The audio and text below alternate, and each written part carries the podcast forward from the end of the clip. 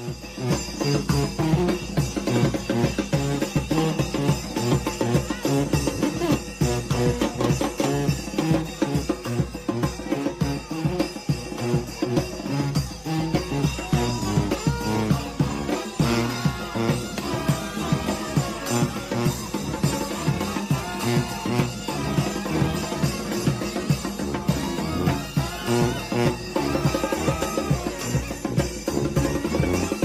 Mm-hmm.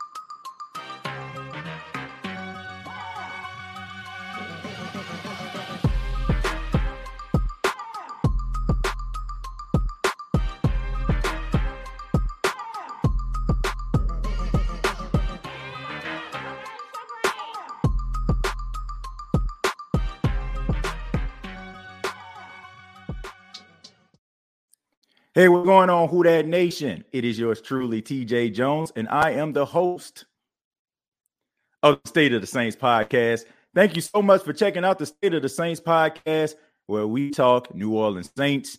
And today we have a special guest with us here on the State of the Saints podcast.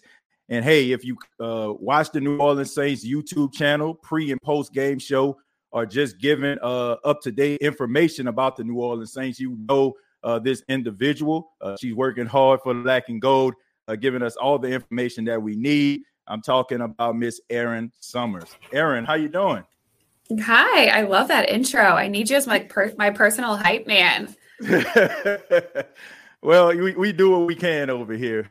Yeah. but uh, but thank you so much, Erin, for being here. We really do appreciate it. We know you're extremely busy uh, covering the New Orleans Saints as well uh, as the Pelicans. You know, uh, you're working extremely hard and giving us the information that we need. So first off, I just want to say we we all appreciate that. Thank you so much. Yeah, absolutely. It's not, a, you know, it's a busy job, but I'm covering sports, and I can't really complain that much. It's definitely the content is definitely fun. Yeah, definitely. And we, we appreciate all the content that you put out there. But we're going to talk a little bit about the New Orleans Saints. Uh, as you know, uh, the Saints are, are, one and two right now. Uh, there's been some ups and downs. There's been some positive things. Uh, there's been some not so positive things. Uh, but the one thing that you, you hear everyone talking about is the team is talented, but they, they seem to be getting in their own way. The, the term shooting themselves in the foot uh, ha, has been said on several occasions. Uh, yes. Just your overall evaluation, Erin. what what is your thoughts on this team? Uh, uh, you know, as far as uh, where they are right now? On paper, I think everyone expected this team to be really good. You, you think about the additions that they have this year. Jameis Winston's back from injury. What we saw from him last year, the 14 yeah. touchdowns, only three interceptions before he got injured you think that they're going to hit the ground running. If you're, you're, adding in Michael Thomas back from injury, Jarvis Landry, Chris Olave, just the offensive weapons that they had on the field, you want to think, how can it not work? Just how can you not just put all these talented people out there and for it to work? And then on the defensive side of the ball, that's been an area that they've been solid in for, for a while, for several years now. So really no concerns, even though they had a little bit of turnover there. You add in Tyrann Mathieu and Marcus Maye seems like Paulson Adebo was just ready to take off this season.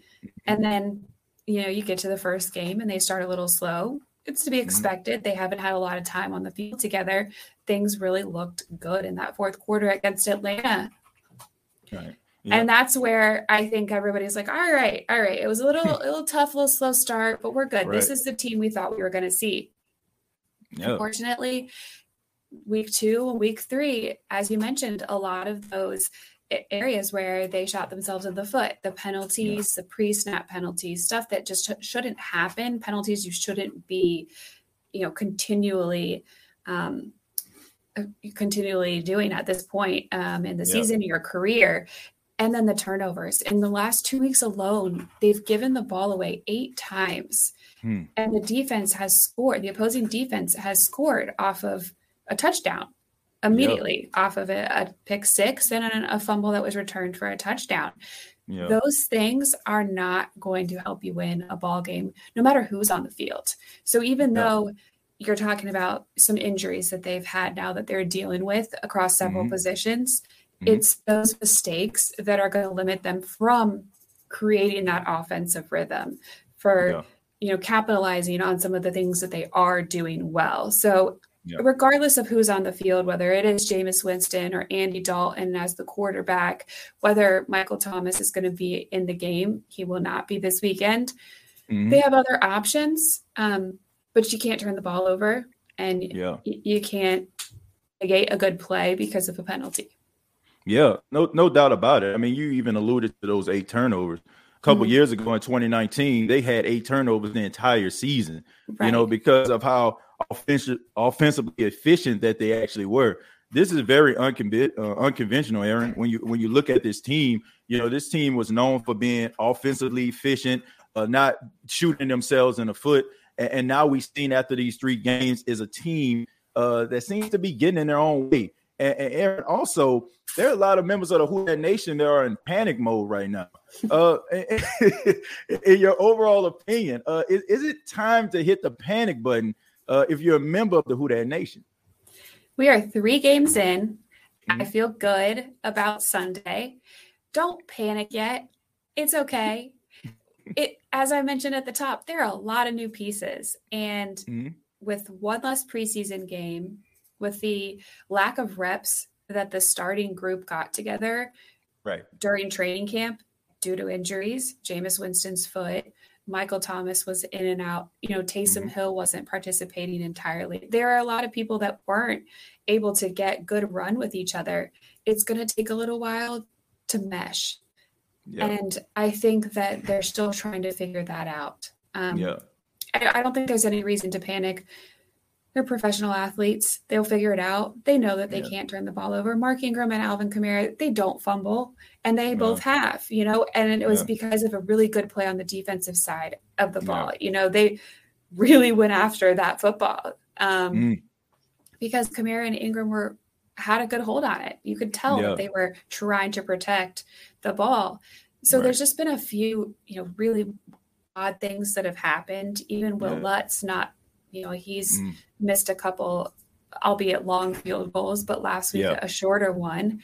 You, you yeah. just don't think that that's something that's going to continue to happen either. So at this yeah. point, you know, there are a lot of teams that start off really fast and kind of peter out, whether it is due to injuries or whatever, the wear and tear of the game. And then there are teams that just catch fire towards the end of the season, i.e., the Bengals last year, and they're in the Super Bowl. So, you know, it's right. a long season, especially with an extra game now. I don't think yeah. that you need to kind of jump ship or or try to fire anybody yet. well, I, I, definitely agree with you on that. You know, uh, when you look at uh, preseason, the way that it's structured now, you got a lot of guys uh, that that don't play in the preseason, um, and, and, you're relying on these early games in the regular season in order for you to develop chemistry. And, and I mentioned this before.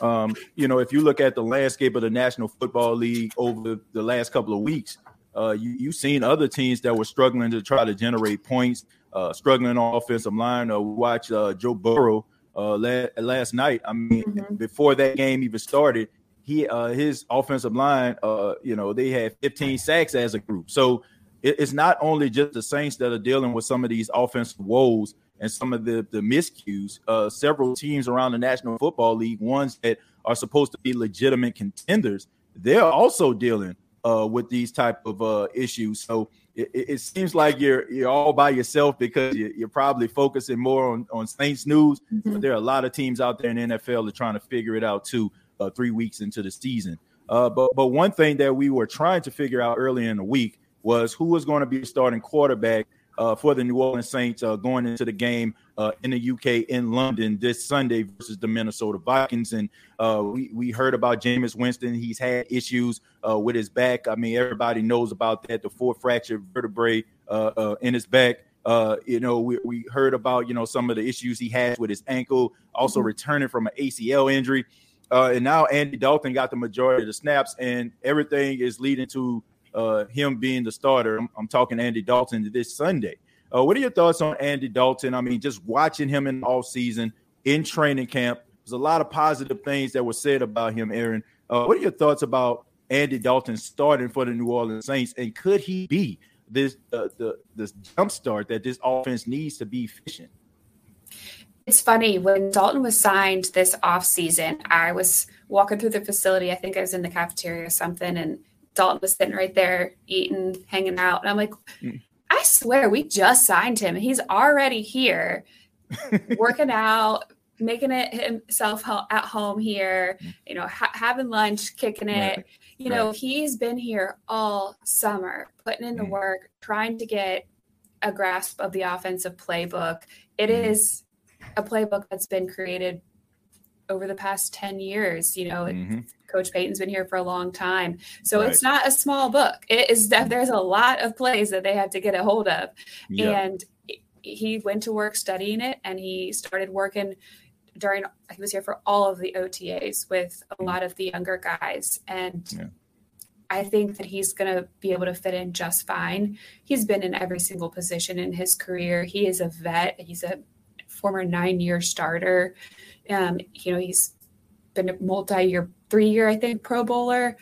So he's been in every situation. He's been a starter. He's been a backup. He's had to come in because in the middle of a game because of an injury. He's had to come in in the middle of the season. Yeah. He's ready. He's prepared. And I think he's very confident in his abilities. And I think the team is as well. It's why they brought him in, it's because he was a very viable backup who could very well start for teams in this league still. Yeah. I mean, I, I think that he's definitely a, a quality uh, backup. I mean, we we seen all the games that he had uh, when he was with the Cincinnati Bengals. You know, be that as it may, you know they they had issues when it came to the postseason. Uh, but Andy Dalton was always a steady quarterback. Uh, he he always uh, was a guy that you can rely on. Uh, I, I, always talk about AJ Green, um, his success as a wide receiver. He he has to give a lot of credit to Andy Dalton because he was the one throwing them the football, mm-hmm. and he does have those capabilities. And um, you know, I think that what the Saints are looking for at this particular time, you know, with all the issues that they're dealing with offensively, uh, this is a guy that can come in. It, it, may not wow you, you know, as far as his arm talent or his some of his ability, like you see some of these younger quarterbacks, the Patrick Mahomes, the Josh Allen's. But what he is is a guy that is not going to uh, really take too many uh, calculated risk, and he's not going to really cost you the game. And I feel like some that's something that the Saints offense needs at this particular point. Uh, you, you, need to start to see some of those drives uh, develop as well as the running game um, also, uh, we talk about um, you know Andy Dalton, but we have to talk about the protection as well. Uh, it, it, seems like there's been ha- there's been some issues on the offensive line. Uh, it doesn't seem like they've been working as a cohesive unit uh, as of yet. Erin, uh, what are your thoughts on the offensive line? Uh, and do you feel like it's something that can be fixable as time progresses?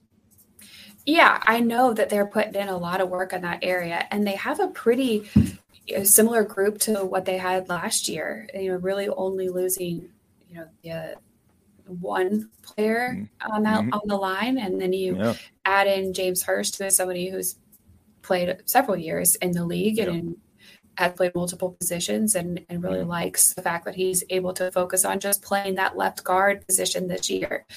Um, I think that they will figure it out, albeit they'll be without Andrus Peat this week. So that changes things up a little bit. But Calvin Throckmorton played a lot last year. He did get a lot of good reps. So hopefully that's a seamless transition, having him yeah. in the line to start things off this Sunday.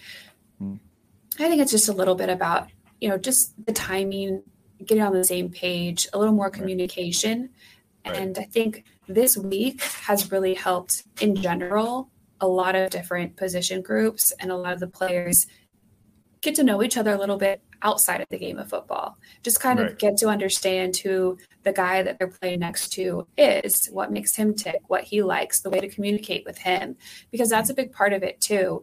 Not yeah. only knowing who what the player is capable of on the field and, and knowing your role and your position and what you're supposed to be doing, but you know, developing that camaraderie with the people you're playing with. And they were able right. to do that going to London right after the game on Sunday, spending a lot of yeah. time together. They went to a soccer game, they've been going out to dinner, they've been going shopping, they've been doing a lot of stuff.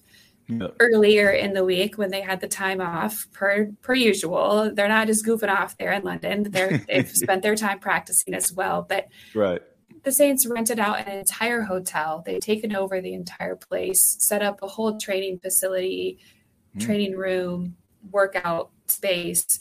Um, so they're really spending a lot of time just together, just them in this makeshift facility compound yeah. over there. Yeah. I mean, I, I, think that is beneficial, you know, as uh as, as, tragic as uh, hurricanes can possibly be. I mean, last year, you know, you had Hurricane Ida, and that forced the New Orleans Saints to have to go uh, to Dallas, and they were in that hotel. And uh, first home game for the New Orleans Saints took place in Jacksonville. But I think the reason why they were so successful in that game was because uh, they really didn't have any choice but to be in closed space together. You know, so. Mm-hmm. Uh, even in dark clouds, there are some silver linings, and the silver linings were that they were that close together and they were be were able to you know get it get on the same page in order for them to go up against one of the most formidable teams in the Green Bay Packers and and really put a whooping on them. So uh, yeah. we're hoping that you know we can replicate that uh, you know type of experience. Uh, you know the fact that you you just alluded to them going early right after that Carolina Panthers loss and and, and being to get together. Maybe that can translate on the field on Sunday. But uh, speaking of, of the game uh, on Sunday, uh, the Minnesota Vikings. Uh, the Minnesota Vikings been a little bit up and down as a team. Also, you know, uh, they they beat the uh, Green Bay Packers pretty soundly in Week One. Then they took a step back um, against the Philadelphia Eagles on prime time. Got a win again, you know, this past week, and now they're they're going against uh, the New Orleans Saints, who are trying to figure it out. I mean, you you have to believe that uh, the New Orleans Saints have to be prepared, even though this isn't a a do or die game. You, you have to believe that it, it feels that way. But mm-hmm. uh, what are your thoughts about the, the Minnesota Vikings versus the New Orleans Saints, and what do the New Orleans Saints have to do in order to get a victory over the Minnesota Vikings? Stop the run and hold on to the ball, force of turnovers. that sounds pretty simple, but you know. Yeah, right. no, so, so, the Saints, they're I think allowing on average 138 rushing yards per game. Right. It's pretty a lot the first game, a lot in the third. They were able mm-hmm. to keep Tampa Bay in check for about 78 yards on the mm-hmm. ground. Um, right. The Vikings, however, are one of three teams in the league who have allowed over 110 yards rushing every single game. So mm. they are consistently allowing a lot of yards on the ground. Mm. So if Alvin Kamara can get going, because he's, I think, underperformed so far this season, averaging about 60 yards of scrimmage, which is about 40 or more less than his average overall. He's usually over 100. Right. Um, right so if he can get going and kind of take advantage of some of, of what they may be lacking as far as their run defense goes, that would mm-hmm. be great. Um, on the opposing side, the Saints have to find a way to stop their threat, their dual threat in Dalvin Cook. Mm. Dalvin Cook, Kamara, both drafted in 2017, both have mm-hmm. just been dominating the league at their positions right. since then. Two of the best to do it. Um, it's you know Cal- uh, Cook is going to play. He's been dealing with that shoulder right. injury, um, but he's definitely going to go. So it's going to be interesting to see which one of those two players has the better day, um, which defense you know comes out on top of that matchup as well. And then you look at the, the offensive threats outside of the run game. Justin Jefferson has done very well historically right. for the Vikings. He's been kept in check the past two games. Um, what against the the Lions this last game. You know, he really performed well in the game one against the Packers, but you, as yeah. you said, you know, they kind of blew the Packers out there, but he had 184 yards, a touchdown, only nine receptions. So he was very productive yeah. with uh, his catches. So that's what yep. you don't want to happen. You don't want him to have another breakout performance like that. Marshon Lattimore's right. done a really good job keeping him in check. So that's a matchup to watch. Yeah. And, you know, the defense for the Saints have just really talked about how they need to affect the ball. They need to create some turnovers. And as we spoke about, you know, the Saints offensively, they need to, to mitigate those mistakes and and not have as many of them. Yeah. I mean, you look at the Minnesota Vikings, if, if they're struggling, I mean, this could be a replica of what we've seen on uh, on Christmas when Alvin Kamara ran for six touchdowns. I, I don't think we, yeah. you know, we, we, wouldn't be mad at a performance like that. But um, you know, the, the, Saints know the type of team the Minnesota Vikings are. You know, the, the Minnesota Vikings have been like the the Achilles heel to the New Orleans Saints, uh, especially when it comes to the postseason.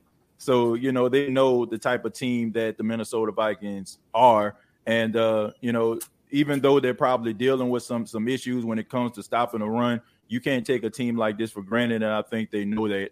Uh, I agree with what you said uh, at the beginning of your statement. I mean, ball security is key, mm-hmm. and uh, I think if they they hold on to the football and they're able to sustain drives, I, I think they should be successful uh, this Sunday uh, in London. But uh, Erin, thank you so much for your time. Thank you for being on the State of the Saints podcast. before you go, can you let everybody know how they can get in touch with you? Definitely. You can follow me at Erin E. Summers on Twitter. Usually tag about everything that I do over here with the Saints, so you can check it out on NewOrleansSaints.com. Or if you care about basketball at all, that's about to get started as well. So you can head to Pelicans.com and find all of our stuff there. And I will say before I go, Alvin Kamara scored his first ever career touchdown in London. The Saints played Miami in 2017. So you talked about the energy when he they last played the Vikings on Christmas Day. He had six touchdowns, great game. Let's, let's have those two, you know, moments collide and just have him explode on Sunday, right? Yeah, I think we all would love that. We're all looking for offensive explosion coming from the New Orleans Saints because as a Saints fan over the last 15, 16 years, that's what we've grown accustomed to. So hopefully we can find that lightning in a bottle one more time. But uh, Erin, thank you so much for your time. Thank you for being on the State of Saints podcast. And we look forward to all of your commentary on uh, Saints.com uh, and um, also dealing with the New Orleans Pelicans as well. You take care. Definitely. Thank you so much. All right. All right. Shouts out to uh, Erin, man. Shouts out to Erin Summers. Y'all make sure that y'all, uh, you know, follow her on Twitter and um, social social media as well. Uh, she does an outstanding job. Uh, pre and post game show covering the New Orleans Saints. Uh, we'll be back in a minute to talk a little bit about the Minnesota Vikings game. Keep it locked right here to the State of the Saints podcast. All I gotta say is, who that?